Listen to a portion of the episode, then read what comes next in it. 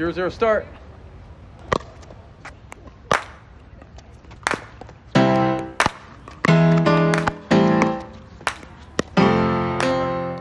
This is Zero Zero Start, a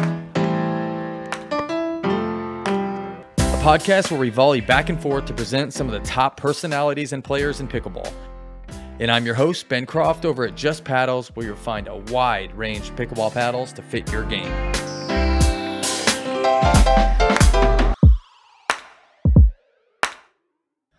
All right, welcome to this episode of Zero Zero Start podcast. Let's talk about what we're going to see as far as rule changes to start off this new year. We're looking at five new rules, and we're going to go through all of them to change the game uh, up in 224. Now, last year had some pretty good rules. This year, they seem to have kind of found like a groove, and they're and they've definitely updated some that are good changes, but there's nothing huge on the list of changes for 2024, other than maybe this first one. I, I think you guys would agree is is a big one, but it still kind of leaves something up in the air, and it's basically about paddle specifications. So they're adding in some verbiage that makes it a little bit more specific of things that you cannot do to your paddle. We all saw a bunch of different testing things that happen mid match and pros and amateurs, and there was some some definite uh, concern about maybe things that are happening to paddles that make them more powerful or spin friendly. So what they've done is they've made things prohibited to add to your paddle, such as anti-skid paint or paint that's textured with sand, rubber particles, any material that causes additional spin, rubber, synthetic rubber, sandpaper characteristics, or moving parts that can create more head momentum to create more power or spin. So it just got a little bit more specific about no more adding things to make more spin to kind of just legitimize your paddle and, and gameplay. How do you guys feel about it? Yeah, you know, I feel like some of this stuff was kind of in place already, but this just puts it officially in the rule book that that stuff's not allowed. Um, I know like the sandpaper type feeling is something that's been talked about for quite a while, but it's probably best that, you know, it, it is in the rules just to clarify that, you know, can't do that yeah, it just solidifies kind of what is not right and what's wrong. And yeah, I nothing really to say much about. It just puts it in in the writing, and I think good job by the USAP. You guys think that people were adding like grip grippy type paint to their paddles to create more spin? Do you think this was like a widespread problem, or do you think this just happens every once in a while and they just stamped it in the book just to make it official? That's a good question. I don't know if it's widespread, but I bet there's people out there. Like you could buy like spray. I'm sure there's people out there that have been spraying stuff onto their paddle to add a little bit more texture or something like that. But I've never personally ran into it, so I doubt it's widespread. But you know, I, I bet it's out there for sure. I'm just too nice. I don't. I I would never think to ever do that. But I mean, people, whatever it takes to win, I guess for some people.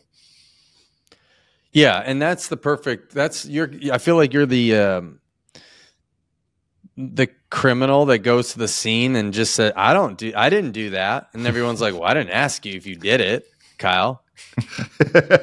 so you, you, your admission to guilt, although you didn't admit to it, is is thick right now and heavy. you caught me. Anybody playing against Kyle, make sure you examine the paddle before, just to make sure. but I, I would agree with both of you. Is it probably happens, and they just want they just like it's one of those things you just have to make official. Like throw it in there. These are some concerns that players are having. Boom, it's done. And now, if it happens, it's in the book, and you can and we can throw the book at these at these um, grippy thieves, these yes. point stealing gripsters. Well, especially at the amateur level, it would definitely be happening if it's going to happen at all, just because it's they're not going to be looking at their their paddles that that closely. I guess the refs just rub it when they're when you get ready to play a match. So um, definitely not on the pro, I would think, because it's probably a little more uh, in detail look at them. If somebody if somebody in the pros had been doing it, I think we probably would have heard about it. I yeah. think somebody would have uh, ratted somebody out.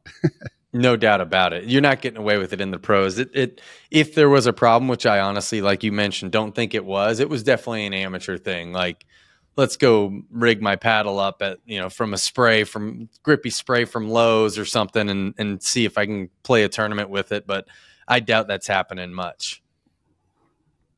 Yeah. All right, number two, and this one I really like. I, and this is not in any order other than just how we we put it in there, but I like this one. It's goes down to now it is the responsibility of the referee before calling the score to correct you if you're in the wrong position. So previous years it was am I good? Am I okay? Are we in the right spot to the referee and he or she would have to confirm or fix your spot. Now, you go to your spot, get ready to serve, and if you're in the wrong spot, it's at the it's in the responsibility of the referee now to switch you before the score is called. I like this one a lot. Referees probably hate this one because it's going to really put extra focus on their hands. But I really like this one because I think that is uh, that's one of the obviously your opponents don't want to steal it from you, but it's one of those cheap points that you just don't feel as good about.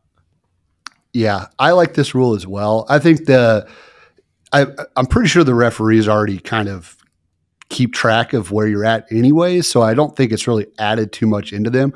I've always been curious to kind of why the pro players have to make sure that they're in the correct spot. I think this gives them more flexibility to focus on the game and not worry about that. As minor as it may be, it probably is in the back of their head sometimes of, hey, am I in the right spot?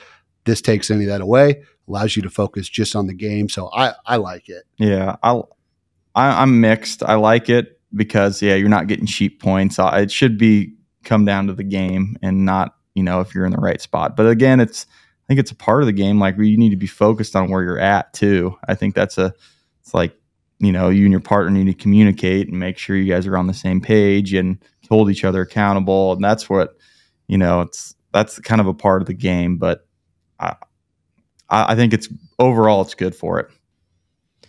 Yeah, I I I could see. I guess I could see both sides. Like I could see both sides. It's like, yeah, you should know, but and this is a super sore subject, so I don't mean to bring this up, but it's almost like a receiver looking over to the referee on the sideline, like, "Hey, am I good?" And they and they tell you, "Yeah, move up or or move back." Sorry to bring that up right now. you just you just had to bring that up, didn't you? You just had to make that comparison. I I see you, Ben. It's okay. just recent sports news. Talking about the Chiefs and Kadarius Toney for those of you that don't say, know. I didn't say a team. I didn't say a name. You did. you brought that up. yeah, but we knew where you were going with it, Ben. but but it's almost like that. Like yeah, like it's the player's responsibility in in the NFL or any any football. Like hey, mm-hmm. like throw, that's why the receivers, for those of you don't know, throw up the thumbs up sign. They're not like hey, coach, I got it. Like I'm going to yep. do good this play. They're they're asking the referee like, am I on sides? Am I on the line? Am I good? Right it's his responsibility. He's confirming and then move on. This kind of t- takes the opposite effect in now it would be the referee's responsibility to be like, "Hey, no, move back. You're you're in front of the line or you need to be on the line, move up, whatever it is." Cuz I don't know if the referee already knows like either probably going to have to like memorize or write down who's starting on the left, who's starting on the right and then yeah, I guess based off where they're standing, yeah, I don't know if they already do that or not, but they probably have to pay a little more attention if they don't already to it. But overall, good. I I think it's a good rule. I think it'll it'll take. You know, you'd hate to see like in the middle of a huge match or like a tie, you know, tiebreaker of a big match, someone to lose a serve that way. So I, I like this rule change. I'm I'm good with it. I, as much as you definitely need the players to be responsible for for where they're at and know where they're at, it's okay. I think I'd rather see a, a true point than than see a point taken away, and I'm sure it doesn't even happen that much anyway. Oh, hey, if you switch to rally scoring, you're not going to have that issue, right? Stay on the mm, same side that, of the court. Yeah, don't bring that up because that is hot topic, and you're gonna it's polarizing. You're gonna upset so many people. But that let's bring that up at the end because that's a good point. Yeah. And this one, Jason, I know is dear to your heart, and it's gonna it's gonna make your games, especially on Thursday, with people that aren't gonna let you get away with it. Carrying or catching the ball is now a fault regardless of intention. So whether you meant to do it or not, it is a fault. Last years and previous years, it was up to the referee to determine whether you did it intentionally or not. And if they felt like you did not do it intentionally, it wasn't a fault. If they felt like you did it on purpose, it was a fault. Now, if you do it, it's a fault no matter what. How bad does that hurt your game? Um, it stinks a little bit. Uh, like Kyle admitted, he doesn't actively do any of that sandpaper stuff. I don't actively try to grab and carry the ball and and lacrosse it to the other side, but it has happened to me a few times. And I mean, I get why it's being turned around because the few times that that's happened to me, I mean, that ball is unreturnable because that thing just flies to the other side of the court. So I get it. It cleans it up a little bit. It's probably for the best. It just, I might be hurt by it a little bit more than some others because that happens to me occasionally.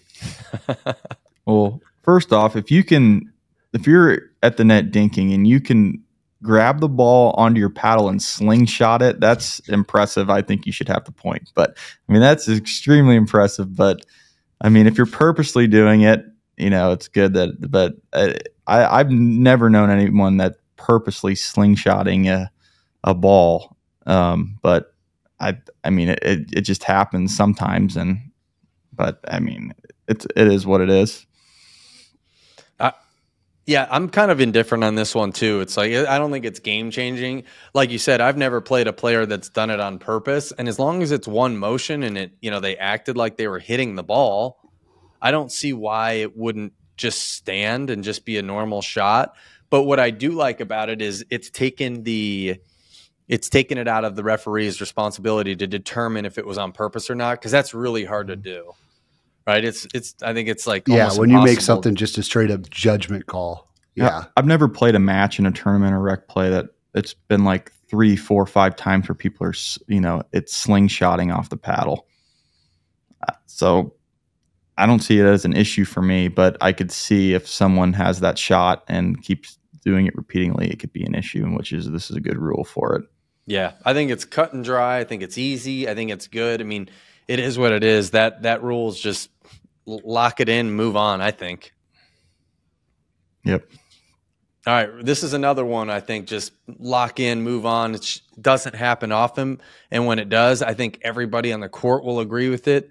Just calls for a replay when a ball kind of dribbles over a net on a temporary net and then hits the drooping net on the ground or or near the ground where it, after it has gone over the net it's basically being affected by the temporary net. Um, so shot that was clearly a mistake. It hit the net, barely dribbles over, hits the net on the bottom of the four, or the drooping net, kind of near the end of the court, and it and it affects the next bounce of the ball. That will just be a replay from here on out. Yeah, I think that's a good play because I mean, if that happens, that ball's if you can return that, that's like one in a million shot because that ball, if it hits the bottom of the net there, it's done. It's probably not going to bounce very much. So makes sense. Yeah, just one of those and everybody, common sense rules. Everybody who's played on those temporary nets, they don't they don't want to like nobody wants to play on a temporary net, right? It's like a it's a must whether you're moving the courts indoors or you're just playing on tennis courts and just shifting nets in mm-hmm. and off the court or on and off the court. So I think that's a good one. Like it just protects everybody. It just protects the integrity of the game. No one wants to play on droopy nets, but if you do, at least you're safe knowing that that that won't be a point. Yep. Yep. Just call it right away. I hit the net. Hit the net. You're good. Thanks, Kyle. oh, that's the coach in me right there. It hit the net. It hit the net. It hit the net. yeah, just hit the net twice, call it a replay, move on. That's an easy one. I think that's the good. I think that's a good call. And there's millions of games a day that happen on temporary nets, so that one probably happens more often than than uh, than some of the other things we're talking about. For sure, yeah. All right, and the last one, and this is a, just a feel good one, and we can all appreciate this one, and I think we all agree to it. And all it does is a 15 minute injury timeout can now be extended if the player has any of his regular timeouts left. So your two one minute timeouts per game are now available to be added on to an injury timeout of 15 minutes. So it can extend it up to 17 minutes. And obviously, if the player only has one, 16 minutes, if they don't have any regular timeouts, your injury timeout will remain at 15 minutes. But it just it it uh, opens it up to possibly extend it another two minutes, which I was trying to figure out how it would benefit. Like if you're hurt, you're kind of hurt. I don't know if another two minutes would necessarily help, but if you're being wrapped, if you're being attended to, like if you have to go, you know, if someone has to go get a you know your brace from the car or whatever it is that extra two minutes could be the difference between you forfeiting the match and being able to finish it which i think is a good thing. That's probably what they were thinking when they did this rule was something like that wrapping your knee wrapping your ankle wrapping your arm something like that. Because yeah it's like you said if you're if you're hurt you know it. And like if you you know pop your ankle or something like that. It's like, oh, I don't need 17 minutes. I know right now it's I'm not playing anymore. But yeah, just something like a like blood or something like that, like getting that patched up. So I think of like Elise Jones as this being something that's beneficial to her. Not that I've ever seen her actually take a medical timeout, but she is the one that's diving and all over the court that maybe she could use that extra minute or two to make sure that she's bandaged up and not bleeding on the court. But yeah, she I'm, I'm with you. Bleed on the court. yeah, it is an intimidation factor. That's for sure. Heck yeah, it is. I, I think that's a good one though, and it just uh, there's another thing too. Is like, can you imagine you're 30 seconds away from having your like your knee completely wrapped and ready to go by an athletic trainer, and uh, you get forfeited because you don't have you know you were you were this close but you didn't have enough time to get it done. I think that's a good one and and and I don't get why I mean you can take those timeouts anyway and, and pause the match for two minutes as it is. So I, I think that's a great one. I don't think there's anybody in the in the pickleball space that would argue this one. Nope. Just a good little uh, verification of adding to it. So good stuff. What so what do we think? The rules. There's no. Are there any that change the game? Are there any no more spin serve or you you know drop serve? Are there any of those big game changing rules this year? Nah, you know, I feel like this is all kind of fine tuning, um, which, like you alluded to at the start, I think is good. I think that means that we're getting to a place that we're feeling pretty good with how the rules are. That just tweaking things here and there for the most part. I, I think that's good for the sport that we're we're you know we're finding a steady foot to to lean on basically. I think the server one will be good. Um, I know. I think that, like I said earlier, that it will it will be good for you know letting the play dictate the outcome of the match, not like a three point. You know, you're the wrong server, stuff like that. So um, overall, just like Jason said, pretty good. Yeah, it, it feels it feels good. I mean, there's with the explosion of the sport in the last two years, really over anything, the rules I could see have been such a crazy thing, and like, oh, this is being taken advantage of, and the spin serve is crazy, and now we know we need to drop serve, and there's none of this and none of that, and here's the rules about the paddle. They've seemed to like like you said, Jason, they've like figured out the rules are good. And then just like small tweaks here and there that aren't changing the whole dynamic mm-hmm. of the sport, just kind of fine tuning things that may need a tiny bit of adjustment. But there's no, oh my gosh, I can't believe I have to get used to this rules in there. Yeah, exactly. Until rally scoring comes into effect. Dude, rally scoring is going to, I feel like people will chain the courts the door to the courts locked if if they change it to rally scoring and make you like present a you know like present your case on why rally scoring should be if you want to come on the court and play. it's so polarizing. I can't imagine this happens. I I like it's I won't say ping pong because I'll delegitimize myself, but like table tennis is rally scoring, right? I don't. Mm-hmm. Does, does, anybody li- like rally score? At least if it now table tennis, you've just done it forever, so it's just you just know it, right? it's ta- rally scoring in pickleball would change everything because that's it's not what you've known and played for years and years, and some people decades.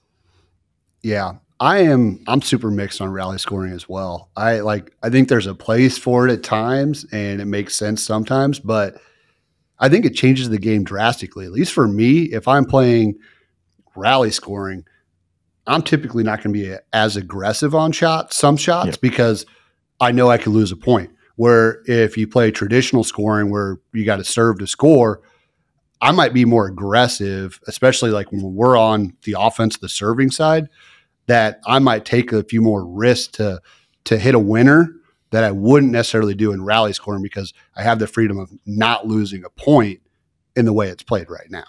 Pickleball is such a game of runs too. You just get you can get so hot pretty quickly, and then it just goes up and down and up and down. Where yeah, it's like rally scoring. You got to like you can't serve as hard because you got to. I mean, you're losing a point if you miss your serve. Where if, if you're serving, you don't lose your point; it just goes to the next server.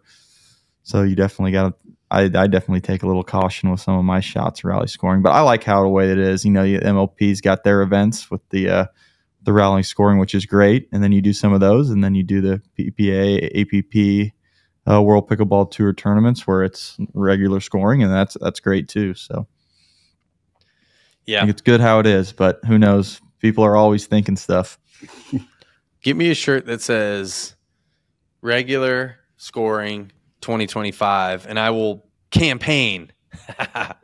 I will campaign for regular scoring for 2025 and beyond, since we're safe in 2024. we know we know who your vote's going for next election.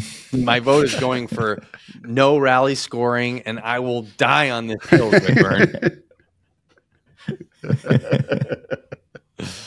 All right, gents. Well, Jason, I hate to say it, but but um, I think we'll score even more points against you now that you can't win a couple slinging slingshots at us. And Kyle, don't act like we're not going to test your paddle after every game that you pull out at Chicken and Pickle on Thursdays. It's coming. it's coming. All right, gents. Good one. Look forward to uh, look forward to playing with you with the new rules next week. Well, we hope you enjoyed this episode and thanks for taking the time to listen. If you haven't already, check out our other episodes. And if you've enjoyed this episode and would like to support the show, we'd really appreciate if you took the time to leave a review on your favorite podcasting network. Don't forget to follow Just Paddles on social media. And if you're ever in the hunt for a new pickleball paddle, head over to justpaddles.com where you can find all the top brands with free, fast shipping every day. Thanks again, and we'll see you next time.